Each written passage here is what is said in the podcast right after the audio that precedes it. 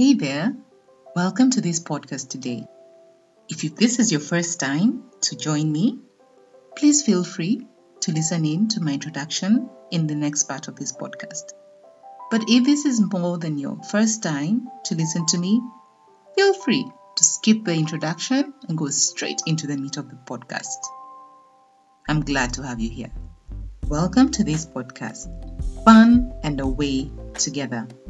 My name is Liz Wawero, a getaway planner at my company, Exclusive Eco Travels, where for 10 plus years, we have organized getaways that help travelers reconnect, recharge, and revitalize. Travel is a fun way to reconnect with your partner, away from the usual hassles of life.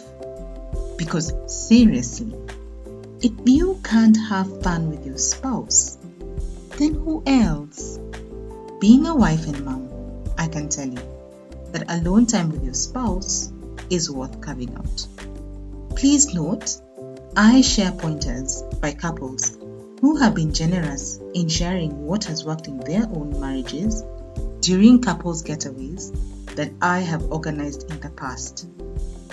I am so grateful for the willingness and the openness of these couples. Okay, let's dive into it. Change is not always an easy thing, as we like the familiar, what we know. It could also be a part of the identity we want to retain versus making some changes. Many women, especially those who have created a professional image for themselves using a certain name, are not always keen to change their last names, or whatever reason the woman may have. As a lady, is it a big deal to keep your last name after marriage? Or as some do it, adding your husband's name alongside your father's? Is there a right approach to it?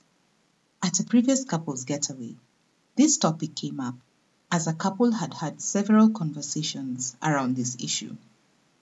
The lady was keen to retain her father's name due to documentation prior to their marriage that carried his name. Her argument was also that it was going to be a long drawn out civil affair with government offices changing her various personal identity documents. A husband from a couple, also attending the getaway, pointed out that when his wife dropped her father's name for his name, he felt good about it. She had even gone as far as making it legally gazetted so that all official documentation going forward reflected these changes. You could say it boils down to a personal decision on the lady's part, but the impact is on the husband for an action that she has undertaken. Could it be a question of giving your all, as was discussed in the previous episode, all or nothing? Or is it a woman's sin to be holding back her all for her husband by retaining her father's name? It really does come down to an individual decision. To keep in mind, though, is marriage is a total gift of self to the other. However, you choose to interpret this as an individual will vary from person to person.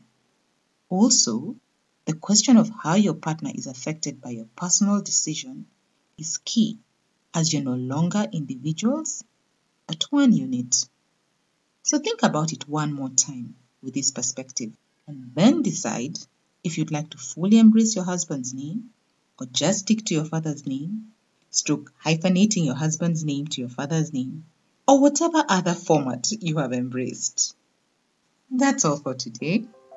Thank you for taking the time to listen. Subscribe if you haven't already and rate this episode. You can find the Fun and Away Together podcast on Spotify, Amazon Music, just to mention a few platforms. Please also leave your comments. I would love, love, love to hear from you. Remember, whatever you do together, keep it fun.